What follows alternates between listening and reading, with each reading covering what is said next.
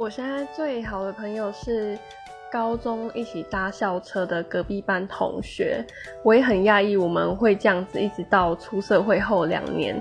就一直都有联络。然后到出社会之后我们几乎是每天都通电话的就是不一定会跟男朋友每天讲电话但是一定每天都会跟对方讲电话而且每次随便一讲就是一小时以上。